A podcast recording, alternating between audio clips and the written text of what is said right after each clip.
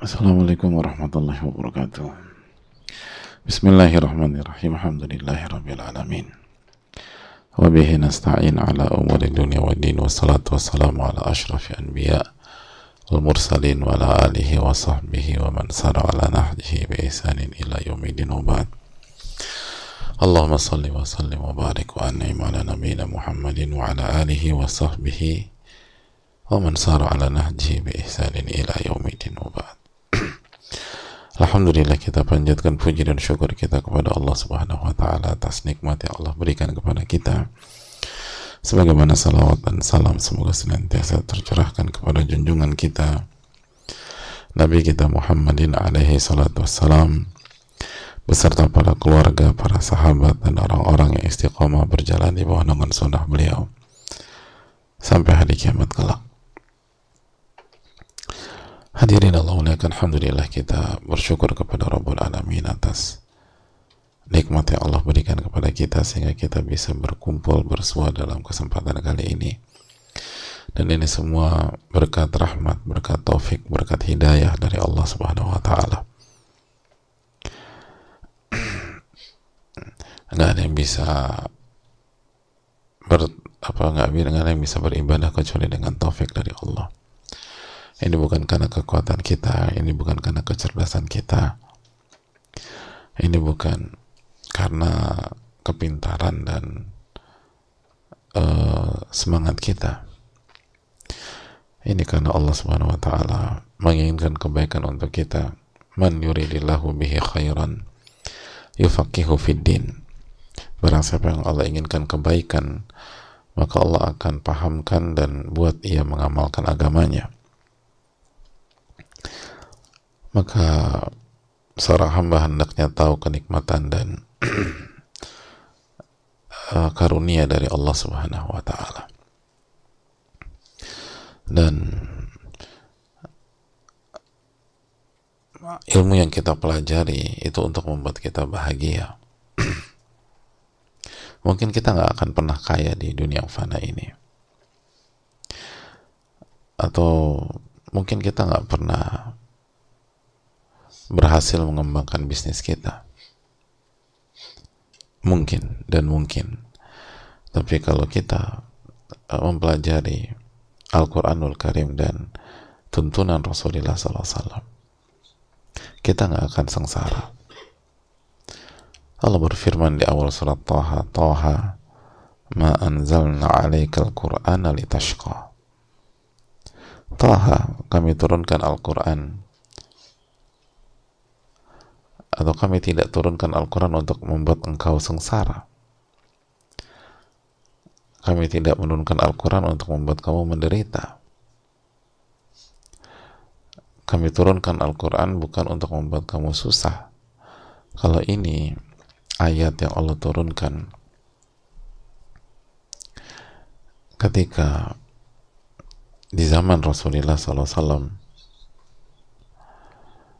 dan kita tahu bersama bagaimana tekanan pada saat itu. Bagaimana uh, perjuangan pada saat itu. Bagaimana intimidasi pada saat itu. Lalu bagaimana dengan hari ini Lalu bagaimana dengan hari ini? Jadi hadirin Allah muliakan. Surat Toha itu kan makiyah. Dan makiyah diturunkan sebelum hijrah. Dan kita tahu tekanan intimidasi. Bahkan siksaan itu dirasakan oleh orang-orang beriman pada saat itu.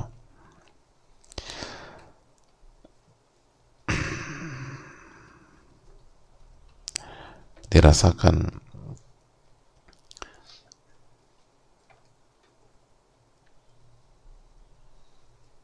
oleh Rasulullah SAW dan para sahabat bagaimana dikucilkan, bagaimana hidup sebagai pihak yang dimarginalkan, disisihkan, dizolimi.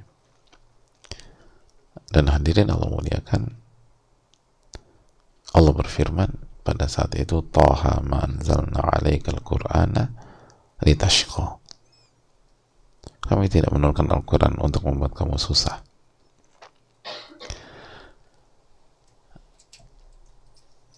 Ini bukan buat susah, bukan buat sengsara, bukan buat ribet. Betul secara fisik mereka terzolimi. Tapi sudahkah kita tahu bagaimana suasana hati mereka dan bagaimana suasana jiwa mereka? Bagaimana kedamaian yang mereka rasakan? Bagaimana kebahagiaan yang mereka rasakan? Bagaimana ketenangan yang mereka rasakan? Ala bidzikrillahi tatmainul qulub ketahuilah dengan mengingat Allah hati menjadi tenang. Bagaimana Al-Quran itu obat? Khususnya yang ada di dalam hati dan dan jiwa. Jadi hadirin Allah muliakan kalau di di kehidupan Nabi Nabi SAW pada saat di kota Mekah Al-Quran itu bukan untuk menyusahkan, bukan untuk menyengsarakan. Lalu bagaimana dengan kondisi kita pada hari ini yang jauh lebih baik, jauh tanpa tekanan, jauh lebih nyaman dibanding fase Rasulullah SAW di kota Mekah. Jadi membuat kita susah, sengsara itu adalah ketika kita jauh dengan Al-Quran. Ketika kita jauh dari mentadaburinya, jauh dalam mengerti dan mengamalkan.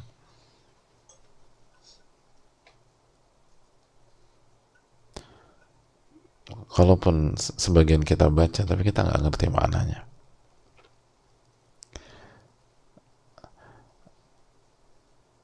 Makanya penyesalan sebagian orang-orang hebat, orang-orang hebat bukan orang-orang gagal ya itu kurang memaksimalkan waktu dalam mentadaburi Al-Quranul Karim. Dan sunnah Rasulullah SAW jadi setelah Al-Quran lalu sunnah Nabi SAW itu penyesalan nama-nama besar.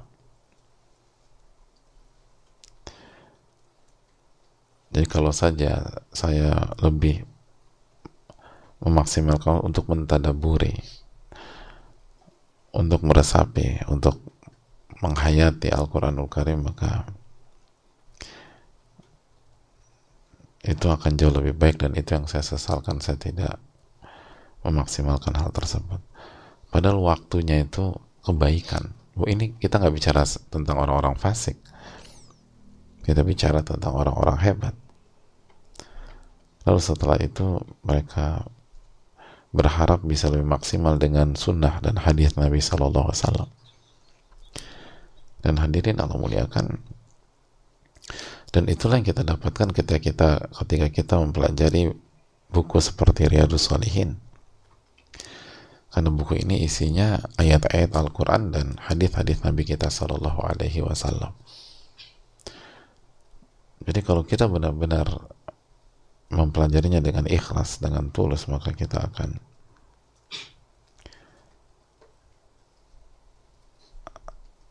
kita akan menikmati dan kita tidak akan sengsara.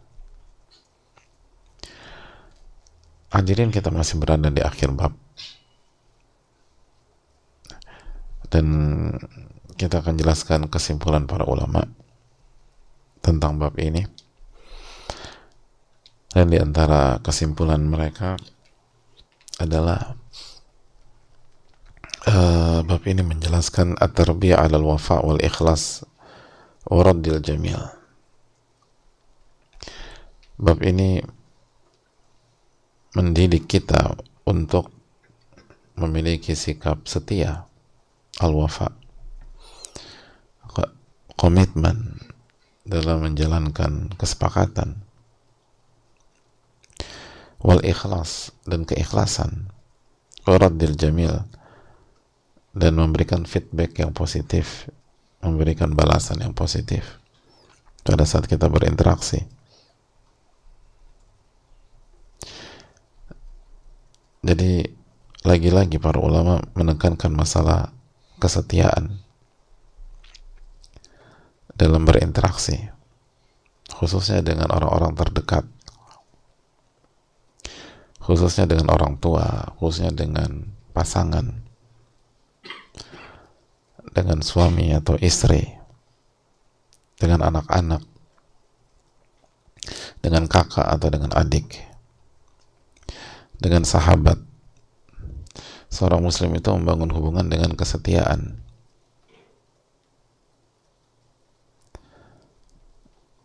Seorang mukmin membangun hubungan dengan berdasarkan kesetiaan bukan oportunis.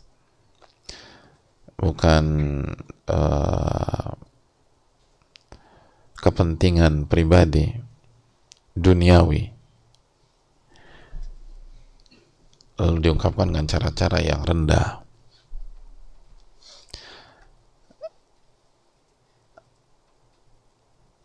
Tapi mereka membangun hubungan itu dengan kesetiaan dan keikhlasan. Jadi ketika mereka setia, mereka bukan mengharapkan pamrih dari manusia atau dari pihak tersebut. Tapi mereka mengharapkan ridho dan ganjaran dari Allah Taala. Jadi mereka memadukan antara kesetiaan dan keikhlasan makanya mereka tetap baik setelah atau mereka tetap membangun atau menjaga hubungan baik setelah sosok-sosok itu wafat setelah orang tua meninggal setelah istri meninggal misalnya.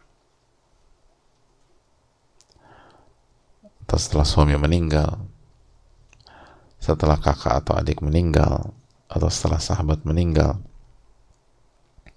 itu kesetiaan mereka nggak pudar. Al-wafa. Makanya Nabi SAW mengatakan inna abar bir. Sesungguhnya kebaikan yang terbaik adalah membangun hubungan dengan orang yang dicintai oleh orang tua. Lihat itu kurang setia apa? Dan nggak mengharapkan pamrih.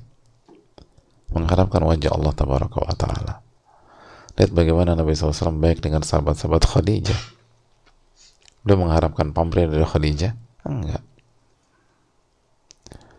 Mereka setia, beliau setia dengan istri beliau dan mengharapkan wajah Allah tabaraka wa taala.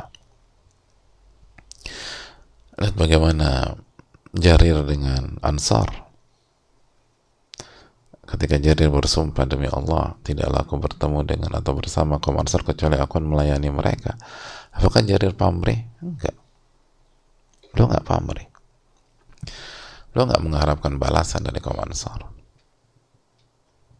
Sebagaimana kaum Ansar berkhidmat kepada Rasulullah SAW, apakah kaum Ansar pamrih? Nggak pamrih. Jelas nggak pamrih. Justru kaum Ansar lebih memilih Rasulullah SAW daripada harta.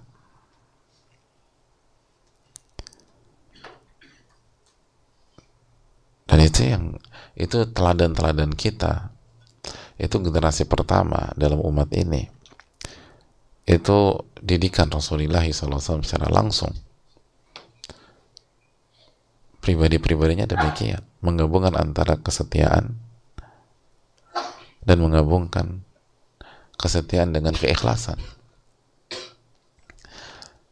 Makanya hadirin Allah muliakan. Kalau kita menginginkan uh, menginginkan anak-anak yang setia dengan kita dan tulus dengan kita maka didik mereka dengan Al-Quran dan Sunnah Nabi SAW kalau kita ingin pasangan yang setia kita ingin istri yang setia dengan kita dan ikhlas dalam menjalankan tugasnya sebagai pendamping kita maka didik dia dengan Al-Quranul Karim dan Sunnah Nabi SAW sebaliknya kalau kita ingin suami yang setia.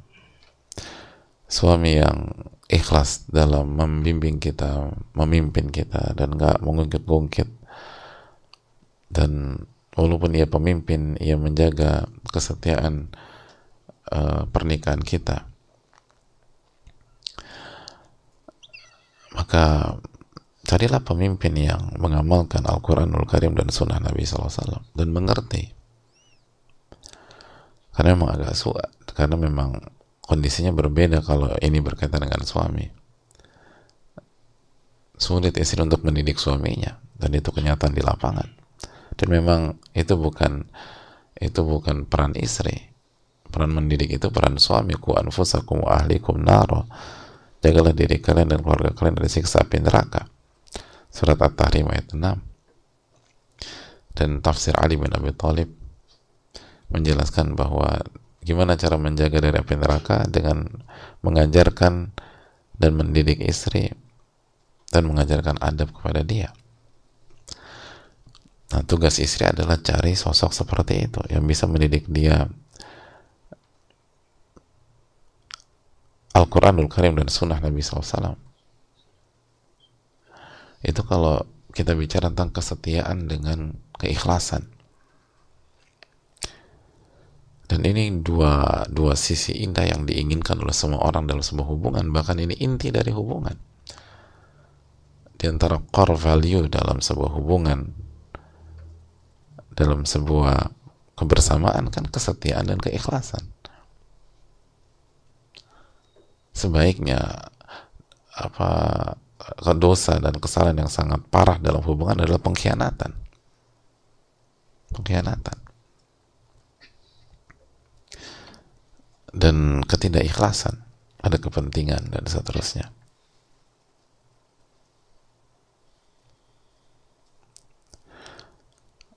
Ini yang dididik oleh Islam. Makanya kan uh, masih ingat apa yang Allah firmankan di dalam Al-Quran ketika terjadi konflik horizontal? Dan konteksnya adalah hubungan suami istri Allah berfirman dalam surat An-Nisa ayat 35 iyurida islaha yuwafiqillahu bainahuma. Allah berfirman yurida islaha yuwafiqillahu bainahuma.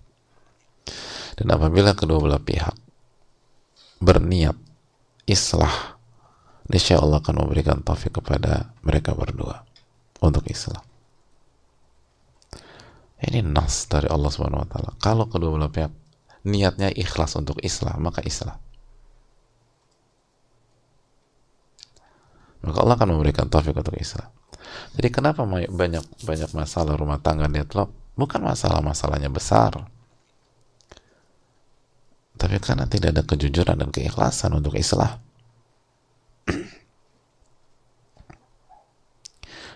Jadi kok kok nggak kok nggak dapat kata sepakat atau islah sih mas? Ini masalah udah parah. Bukan masalah udah parah, Dede. Ini salah satu pihak emang nggak berniat islah atau dua-duanya tidak berniat islah karena yang, yang menciptakan kita berfirman iyurida islaha yuwafiqillahu bainahuma kalau kedua belah pihak memang berniat menginginkan islah maka Allah akan islah artinya apa dalam hubungan horizontal niat niat baik, keikhlasan, ketulusan ini punya peran yang sangat besar. Ini core. Ini major, ini ini nilai-nilai dasar. Bukan kekayaan, bukan ketampanan bagi laki-laki, bukan kecantikan bagi wanita. Bukan nama besar. Tapi di antara adalah kesetiaan dan keikhlasan. Dan ini yang disuguhkan di dalam bab ini. Ini yang disuguhkan dalam sunnah Rasulullah SAW. Makanya sebuah hal yang menggelitik ketika kita mengharapkan hubungan yang setia di dalam keluarga kita, di dalam rumah tangga kita, tapi kita nggak punya waktu bersama Rasulullah SAW dengan sunnah-sunnahnya. Kita nggak punya waktu untuk mempelajari Al-Quranul Karim, dan hadis-hadis Nabi kita wassalam. Ulama mengatakan tarjun najata walam tasluk masalikaha inna safinata la tajri ala yabasi. Anda berharap keberhasilan tapi anda nggak mau menjalankan jalan keberhasilan. Tolong diingat kata para ulama kapal itu tidak berlayar di atas daratan kalau anda ingin kesetiaan kalau anda ingin keikhlasan maka jalan kesetiaan dan keikhlasan adalah firman-firman Allah Subhanahu wa taala dan sunnah Nabi SAW. Jalan kesetiaan adalah ilmu nafi. Jalan kesetiaan adalah tuntunan Rasulullah SAW. Jalan kesetiaan adalah mengikuti jalannya manusia yang paling setia, manusia yang paling ikhlas dalam berhubungan. Siapa lagi kalau bukan Nabi Muhammad alaihi salatu wassalam? Kan ber, berpikir simpel aja hadirin.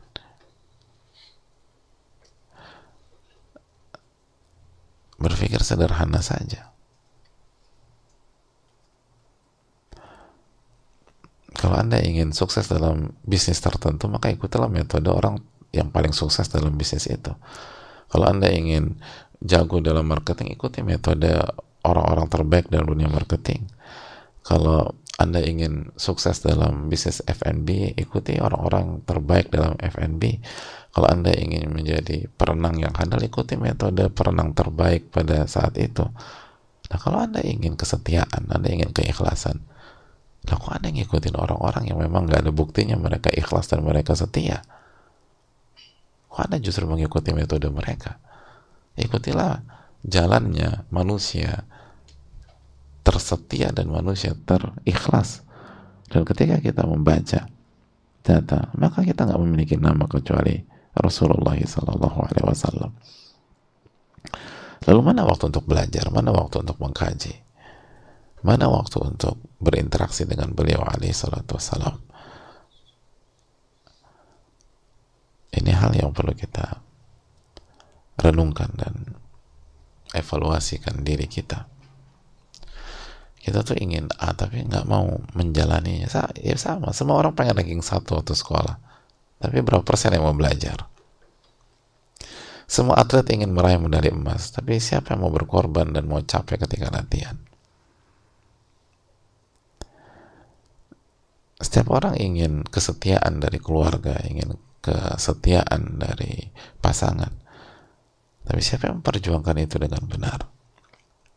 Maka lihat bagaimana analogi simpel dari para ulama tarjun najata wa lam tasluk masalikaha inna safinata la tajri ala yabasi anda ingin keberhasilan tapi anda tidak menempuh jalan keberhasilan perlu anda ingat bahwa kapal itu tidak berlayar di atas daratan kalau anda ingin berlayar anda masuk ke ke lautan. Atau ke danau yang besar. Hadirin Allah muliakan. Uh, ini hal penting.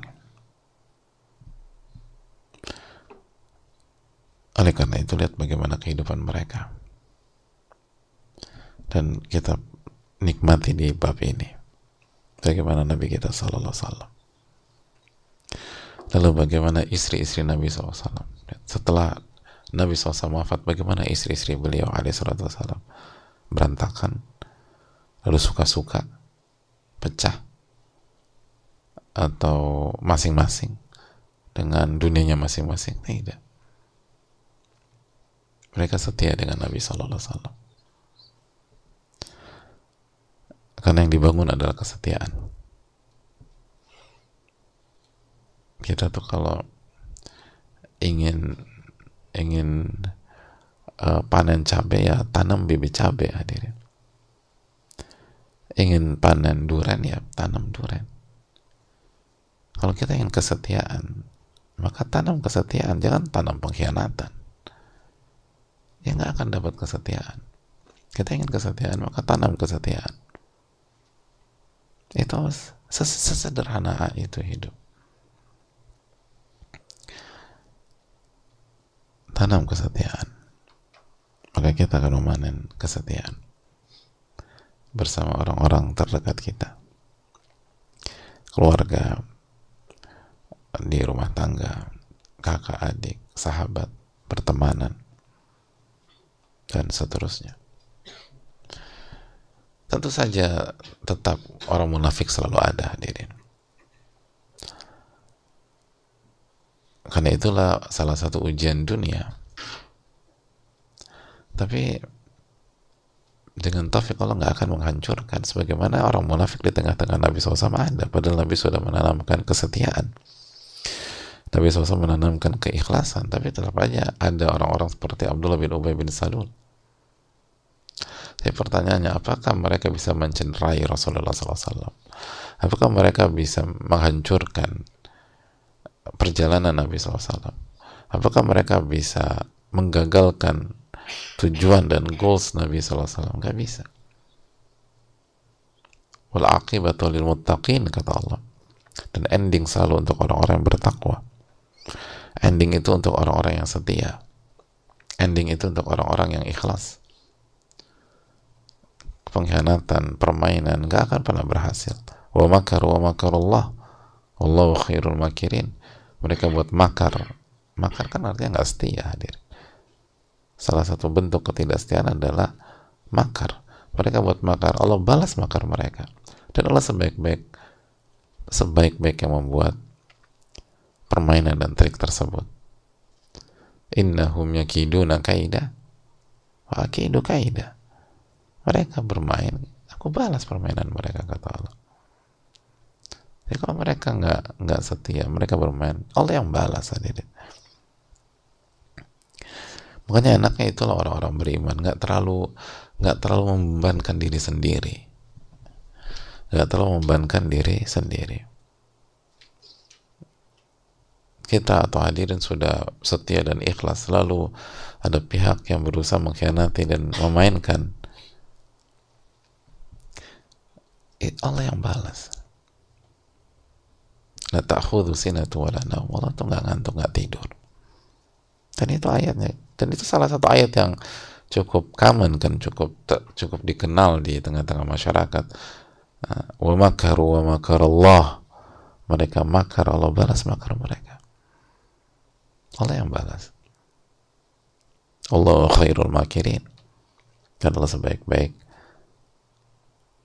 yang membuat hal-hal seperti itu maka janganlah masuk ke bab itu. Anda nggak akan pernah berhasil. Karena bukan anda yang terbaik gitu. Bukan anda yang jago gitu. Anda tuh nggak jago kan? Jadi jangan pernah masuk ke, ke bab atau jangan ke masuk ke ranah makar. Jangan pernah masuk ke ranah pengkhianatan. Jangan pernah masuk ke ranah ketidaksetiaan. Karena anda nggak expert di bidang itu mungkin bagi sebagian manusia anda jago tapi anda akan berhadapan dengan Rabbul Alamin. Wa makaru wa makar Allah.